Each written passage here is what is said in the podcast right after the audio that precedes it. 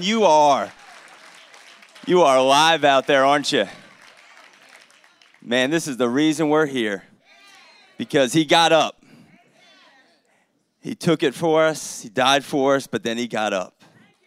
And because he got up, now we have the strength that we could get up again when we fall and we fail, that we could have the presence of the living God in us so that I could bounce back. All right, here's the Easter scripture this morning. You ready? That's all right. All right. I'll, I'll take it. I'll take it. Not bad. All right.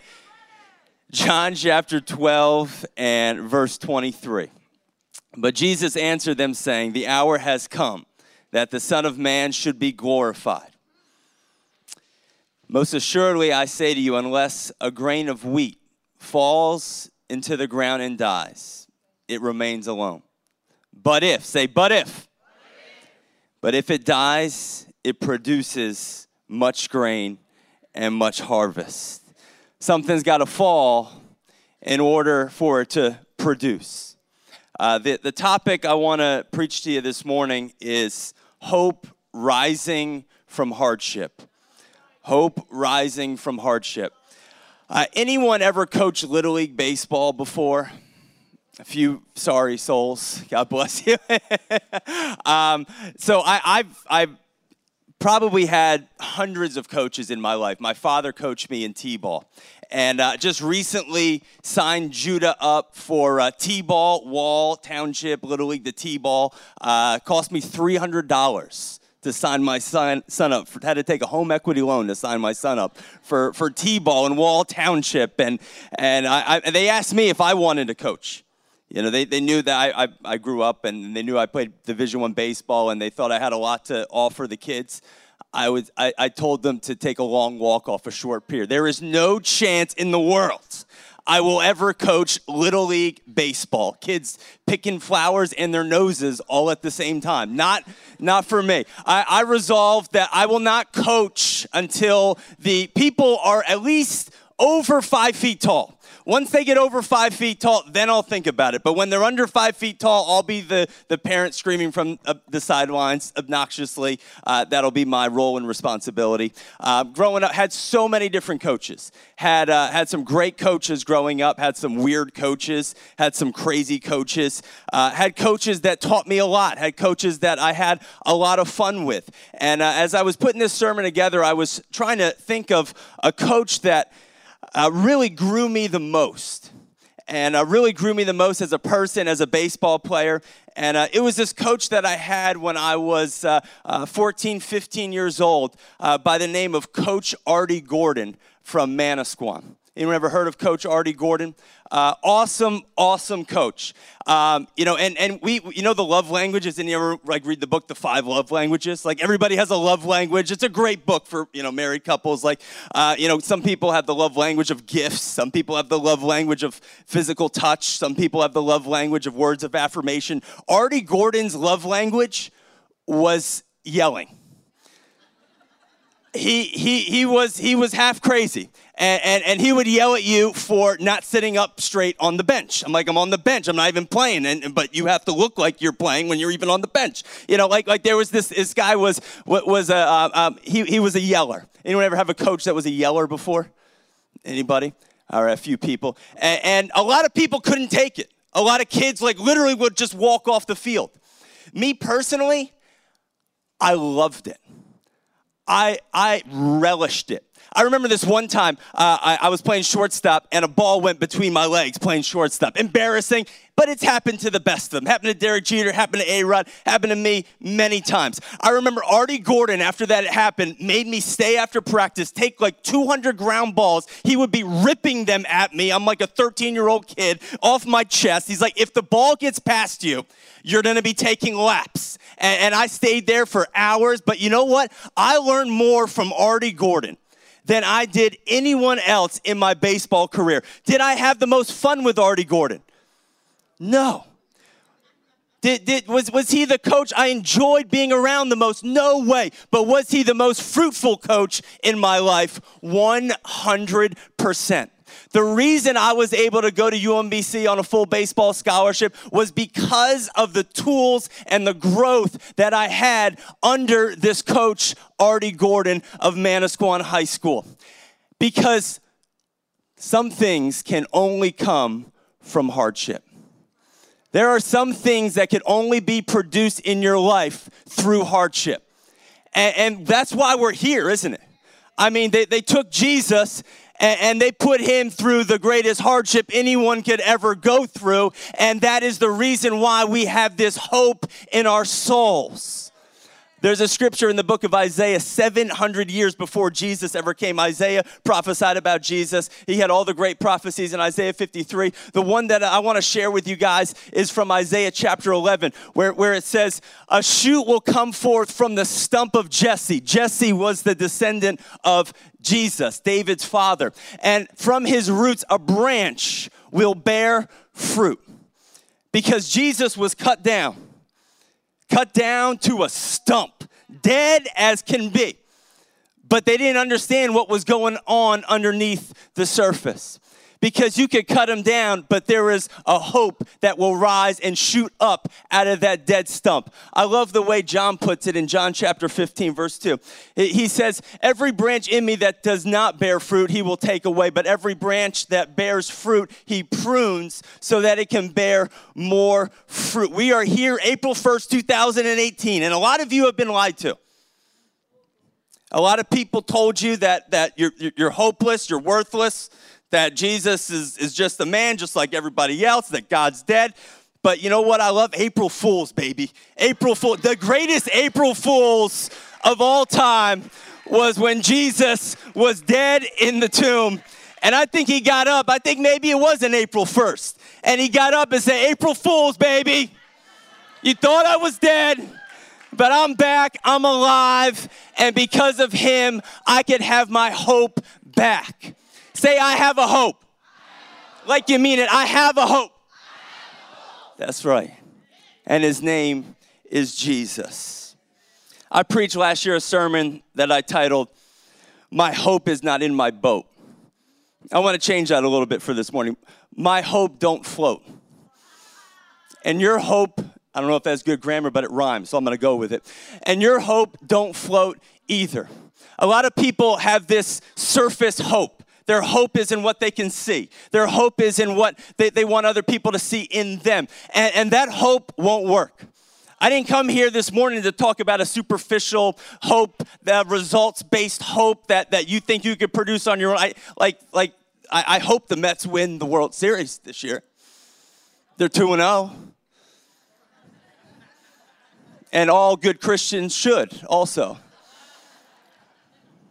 The Yankees are the devil's team.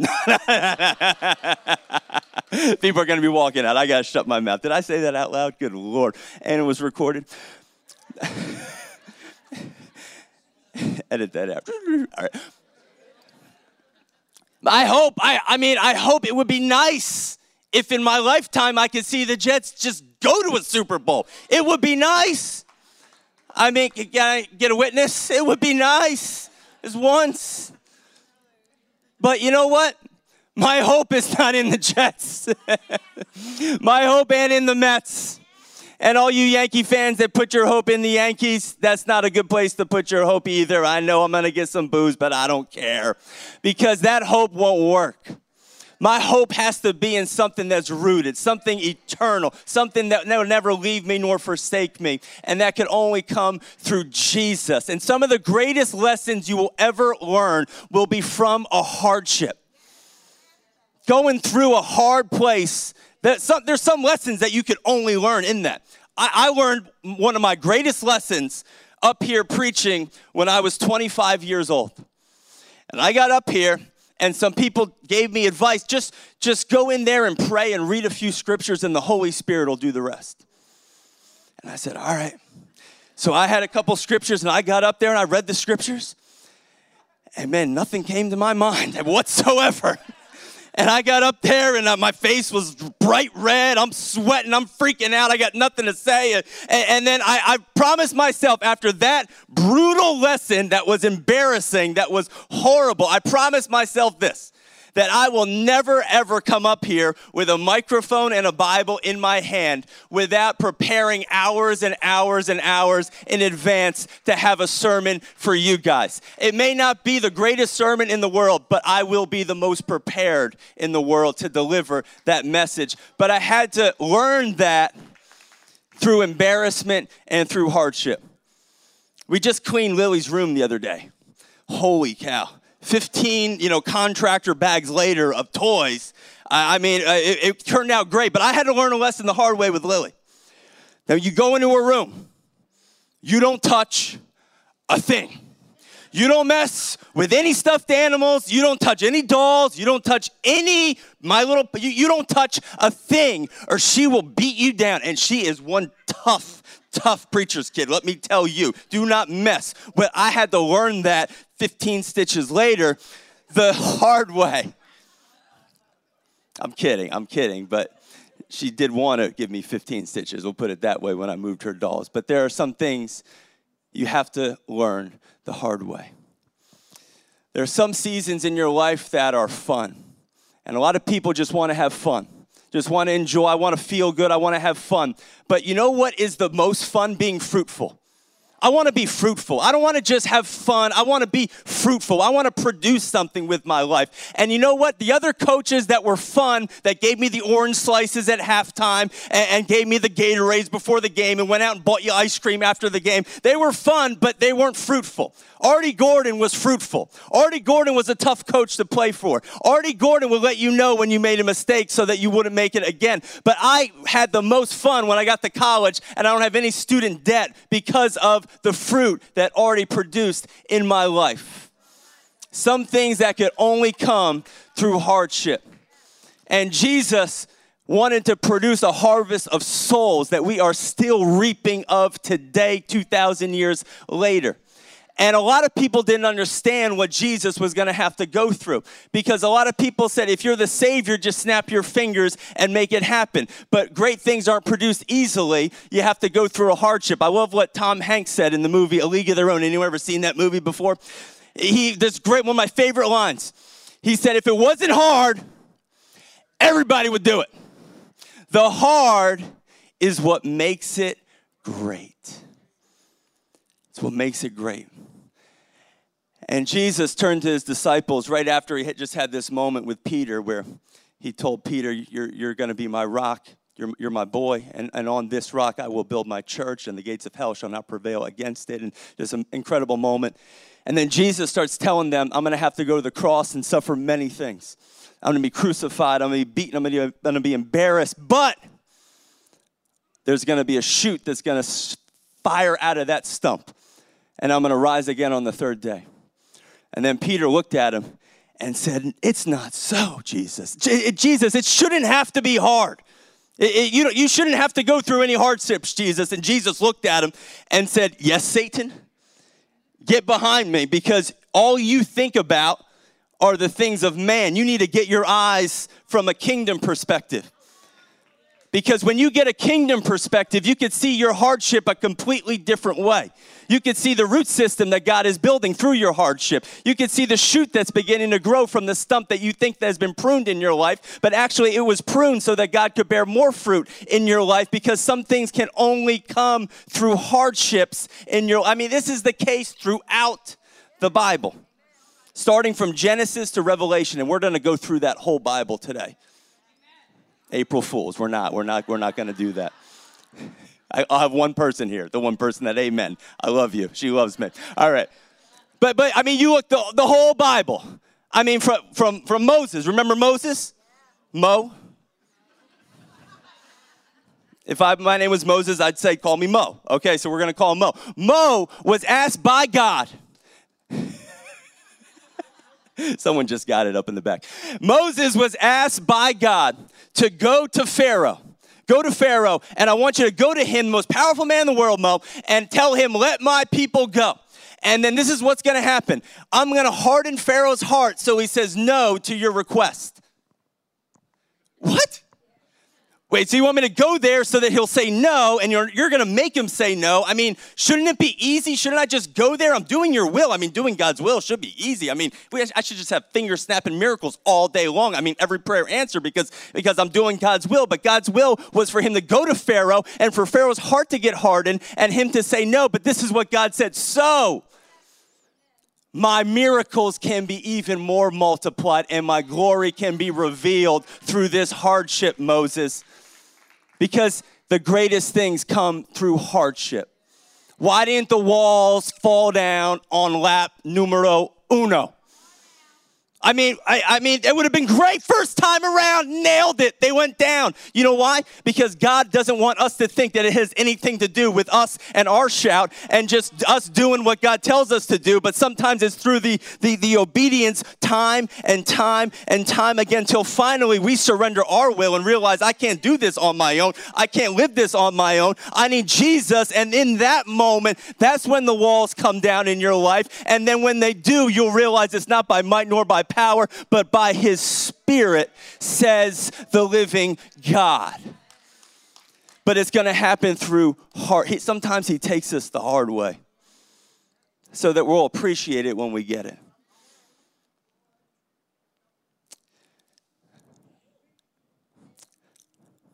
I thought about so many different things, so many different ways I could talk about this and break this down. You know, how, how, what's the difference? Can I have that chair, Sandy? I'm sorry.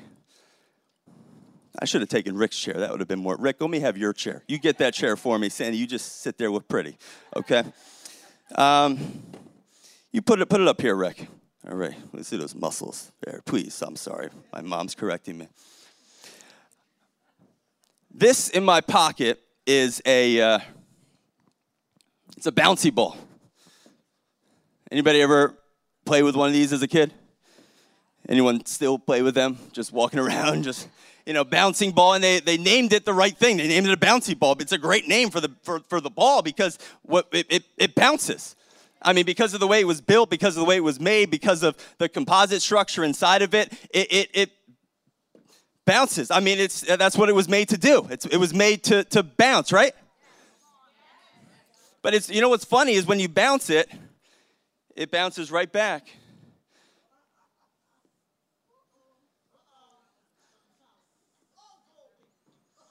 It don't bounce too good off of the chair, does it? I mean, it, it bounces great off of the floor, but off the chair, it don't bounce too good. Even though it's the same ball, it, it doesn't work unless it's hitting the right surface. And the reason it bounces off of is because it is because it is because certain things in your life can only come through hardship. And the purpose of your life can only be birthed through hardship. And if you want a soft, easy, friendly life, you'll never do the will of the Father. God wants you to be able to go through hardships, but go through it with a joy and a peace, knowing that His word says that though you may walk through a valley, I will carry you onto the other side, and you have a root system that can sustain storms that will rage in your life. And then when it's over, I will get the glory, not you, because it is me in you. Greater is He that is in me than He that is in the world. And a lot of times you never find out what's in you until you hit a hard spot. But you know how to bounce back from rock bottom, don't you? Because it's in you. Christ is in you. He's more than enough. It has to be hard. And then I thought of uh, another one. It, it has to also be hidden. Jesus was hidden in a tomb, they buried him. He was hidden. So many people, their hope is on what's on the surface. Uh, it's on what, what, what I could see, what people could see on me, in me. But real hope has to be hidden. You give away your hope so easily because you put your hope in the wrong things. You know, when you something special to you, you have to hide it. And the Bible says that I have hidden God's word within me, within my spirit, within my soul. When something's important, you hide it. You know, I'm picking on Lily a little bit today. I have two kids. This is your first time here. Two kids, six and four. Only reason why I keep them around is for sermon material.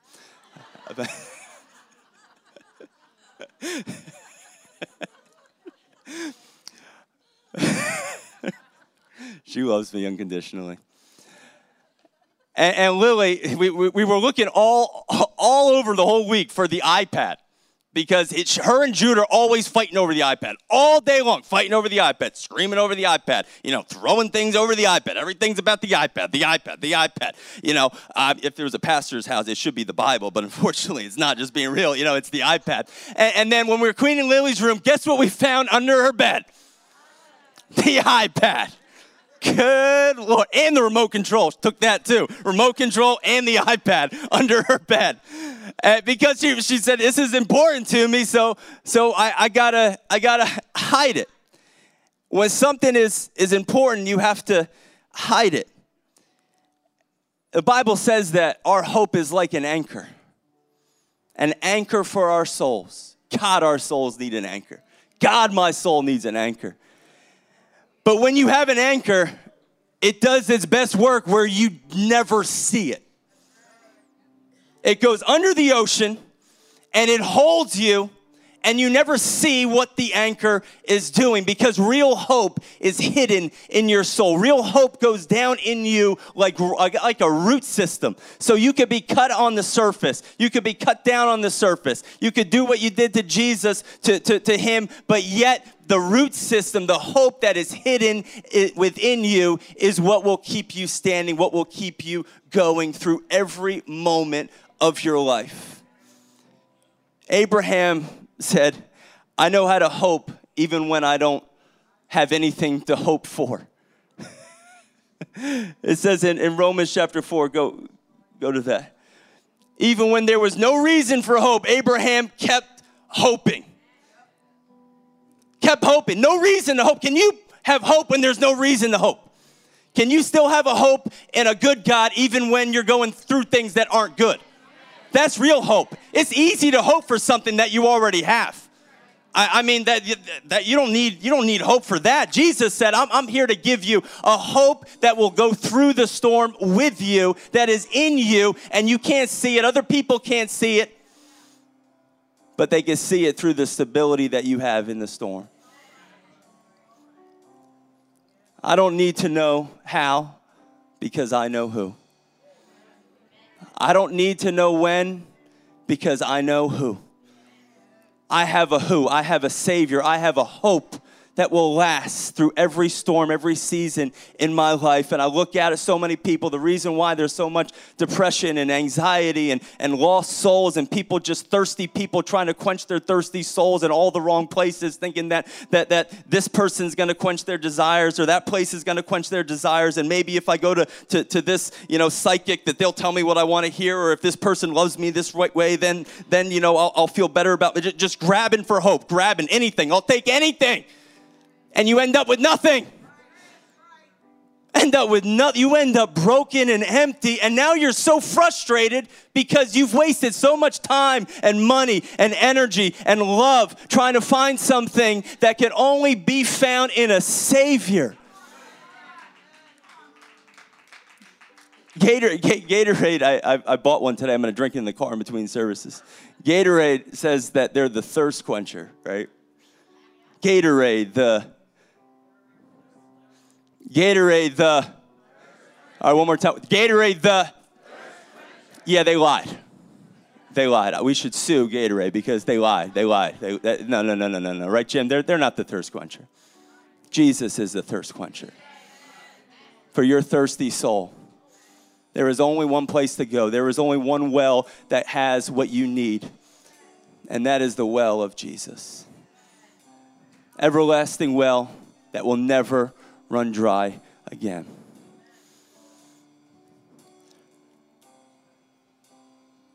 You have to get connected to the branch in order to produce the fruit that you so desperately desire. Let's stand to our feet right now. Did you guys enjoy that, that short little Easter message? Was that okay for you?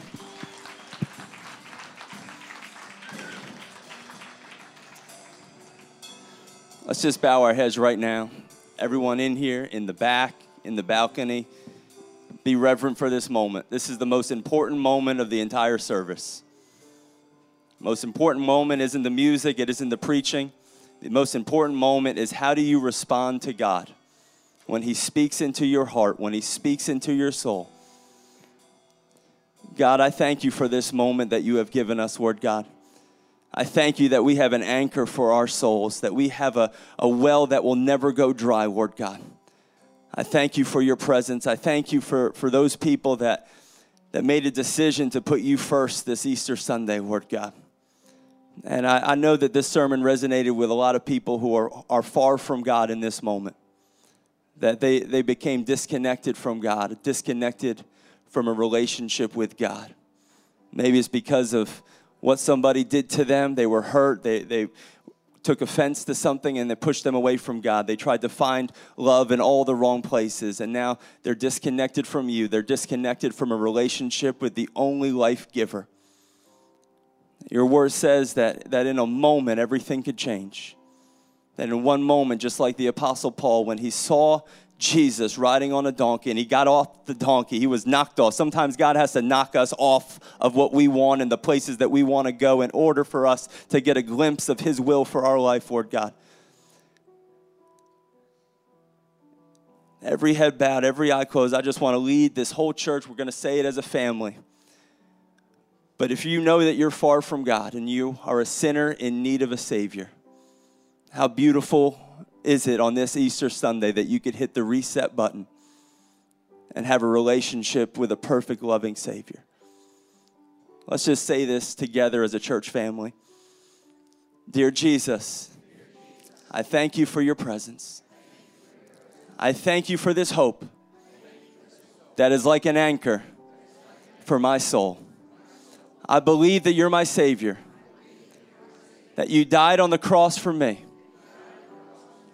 and that because of you, my sins are forgiven. That you got up on the third day. And when you got up, my soul can get up. And I can have new life and eternal life and abundant life now.